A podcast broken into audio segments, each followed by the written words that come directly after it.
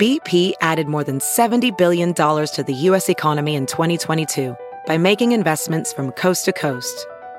Investments like building charging hubs for fleets of electric buses in California and starting up new infrastructure in the Gulf of Mexico. It's and, not or. See what doing both means for energy nationwide at bp.com slash investing in America. Welcome to the Daily Break. I'm Andrew Tallman. Here's what's happening today at Newsweek. Monkeypox. Yes, I know you've probably seen the headlines that there is a rare, unusual disease that sort of presents like the smallpox that is traveling around, and there's some cases in Africa, there's some cases in the UK, in Spain, there's a case in the United States, for goodness sakes, and this is a concern.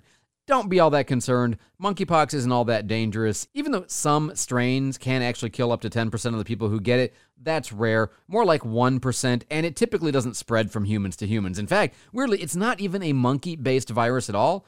It comes from squirrels and rats and things like that. And it tends to be transmitted from them to humans through scratching, biting with bodily fluids, or from humans to other humans through touching of, for example, the sores or the pox that cover them that look like, you know, welts with a kind of a whitish top, and it kind of looks like smallpox. It sort of presents like smallpox with aches and fever, and again, the actual lesions on your skin in the stronger cases. But remember, it doesn't travel very well from human to human, which is why when there have been infections in the past or outbreaks in the past, they burn themselves out very quickly. In fact, one person is most likely to transmit to nobody else. The R naught is below one. And the reason that we're seeing it a little bit more is because of a good thing. We have smallpox vaccine that has eradicated smallpox from the world, and we were so successful at getting rid of smallpox in the 70s that essentially we stopped vaccinating people against it. And that is what had covered people against monkeypox. Now they're not getting the smallpox vaccine and they're more susceptible to monkeypox, which itself isn't all that bad, usually. And there actually have been outbreaks before, but they just don't last very long. There was one with some rodents that shipped from Ghana to Illinois. Basically, some pouched rats and squirrels tested positive, transmitted it to prairie dogs that were sold as pets that people bought. 47 people caught the disease. Everybody recovered. No one spread the disease to another person. That was in 2003. But enter the realm of conspiracy theory, and now you've got a good story because Bill Gates. That's right. You remember Bill Gates, you know, the creative genius behind Microsoft that some people believe has put microchips in the COVID vaccine so that they can track us more effectively? Come on, you know, some weird cousin of yours on Facebook believes this, right? Well, now there's some people on Twitter who say that Bill Gates is behind the monkeypox. Why? Because he's been saying that governments should fund research into hypothetical smallpox bioterrorism acts, something that he warned about last year and also back in 2017. And since the conspiracy verse is already triggered to think of Bill Gates as the source of the problem because of what they say are the connections between Bill Gates and the SARS CoV 2 COVID 19 virus, you get it. They're kind of ready to see this. So, noted experts such as Right Said Fred, yeah, the British dance pop trio, Right Said Fred, they're too sexy for good science. They tweeted Davos, the WHO treaty, and Bill Gates' book How to Prevent the Next Pandemic segue conveniently into emerging reports of monkeypox. Another user on Twitter said, U.S. purchased monkeypox vax a week ago. The world's about to sign a treaty with the WHO, giving them full control during a health emergency. And Bill Gates warned us about the next one, monkeypox, now making headlines. Hmm. Okay, stop it. I mean, first, basic common sense should tell you that if Bill Gates were an evil genius capable of putting microchips or nanotechnology inside the vaccines, why would he have to come along later and do something like this? Are you implying that Bill Gates is only smart enough to come out with an initial version of some program that's going to mostly work but not quite and then need subsequent upgrades and continuous revisions in order to keep it functioning? Uh, oh. Dang it! Have you heard you can listen to your favorite news podcasts ad free?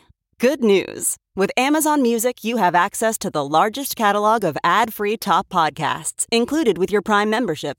To start listening, download the Amazon Music app for free or go to amazon.com slash ad free news podcasts. That's amazon.com slash ad free news podcasts to catch up on the latest episodes without the ads. And now, from the questions everybody secretly is terrified to ask themselves, file Is my boss a psychopath? Well, if you're wondering about the statistics, approximately 1 in 170 people in the community, or about 0.6%, would technically meet the diagnosable criteria to be a true psychopath. You know, somebody who doesn't have a conscience. They just do whatever best serves their personal, cold, calculating self interest, no matter whom it hurts. So they tend to manipulate other people in order to get what they want, causing them disproportionate pain and suffering in the process. I, I know, I know this can sound a little bit familiar if you're thinking about your uh, manager, let's say. And yes, it turns out that people in management positions are actually more likely than the general population to have, let's just say, some psychopathic traits, not necessarily call them the P word. In fact, one bit of research says it's about 1% of senior management positions, which is about double the general population. Another study says that as much as 12% of CEOs might be psychopaths, meaning the higher up the chain you go, the more psychopaths you're likely to encounter. And if you think about it, weirdly, this makes sense because most people are hindered and plagued by doubt and conscience and worrying about the adverse consequences of their decisions on other people. People who advance are often very good at making decisions. Why? Because they don't care. And they can just do what is going to profit them the most, regardless of who gets hurt. This means they'll take big gambles that pay off well. They might also crash the company, okay, but they do tend to be decisive enough to wind up in leadership positions. Psychopaths tend not to be willing to admit that they're wrong unless that is itself a kind of a strategy for persuading people or creating a false sense of camaraderie with them. They're very charming initially, and then they will manipulate you gradually into, you know, doing whatever they want. So, if this is starting to be more concerning than it was at the beginning and you're beginning to wonder, I don't know, maybe my boss, here's what you got to do. First of all, if somebody genuinely is psychopathic, it's not really their fault. They just can't detect the things and they have no read on the things that hinder normal people from doing bad stuff. They might even be able to see that they're bothering you, irritating you, or making you upset. They just don't feel it the same way you might feel it in empathy with other people. So if you really think this is happening with you at work, you've got to learn to speak their language. For example, when they want you to do something that is really not a good idea from a moral perspective, say, Interesting suggestion. I would actually be more productive if I could do it this other way, because they'll relate to the idea of achieving an objective, right? Also, understand psychopaths are highly narcissistic, so if you praise them, flattery is an effective way to manipulate them in return. But at the end of the day, your only recourse if you find yourself working for a psychopath might be leave or embrace the success. Okay, now I know we already talked about how Bill Gates did not put microchips or nanobots inside the vaccine, but I do have a legitimate story about nanobots.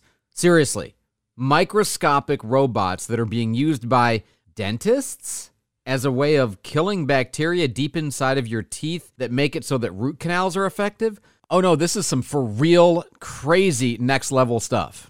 See, the problem in removing the infected soft tissue inside the tooth, the pulp, okay, and then flushing the tooth with antibiotics or chemicals to kill the bacteria that cause the infection is some of the bacteria survive, especially if they're antibiotic resistant bacteria like Enterococcus faecalis that can remain hidden inside microscopic canals in the tooth called dentinal tubules. I know, scary stuff, but hear me out. Scientists at the Indian Institute of Science, which has the coolest name, it's called Theranautilus, they say they're almost ready to do clinical trials with a technology that uses magnets and microscopic nanobots that they can insert into the root canal after they've killed off the pulp. And the bots are, can basically be pushed toward and detecting bacteria. And then there's a surface effect that they can use to heat the bot, which kills the bacteria. And so, if you ever remember the old Rikki-Tikki-Tavi movie where Ricky, the mongoose, goes into the cobra's hole and fights the snakes and kills them there, not to ruin the ending, but that's what this is. The bots are way smaller than the dental tubes, and they go in there and they find the hiding bacteria and they heat blast them into destruction. And then, by the same devices they use to guide them into the dental tubes, they can recall them and extract them out, and your tooth is completely cleaned. So the root canal works. Don't ask me how. I'm a radio guy. I don't know these things. All I know is if you can make a root canal effective and not have a recurrence of the problems and the pain, and it has to happen with microbots, do it. All of this sounds amazing until they vote to unionize.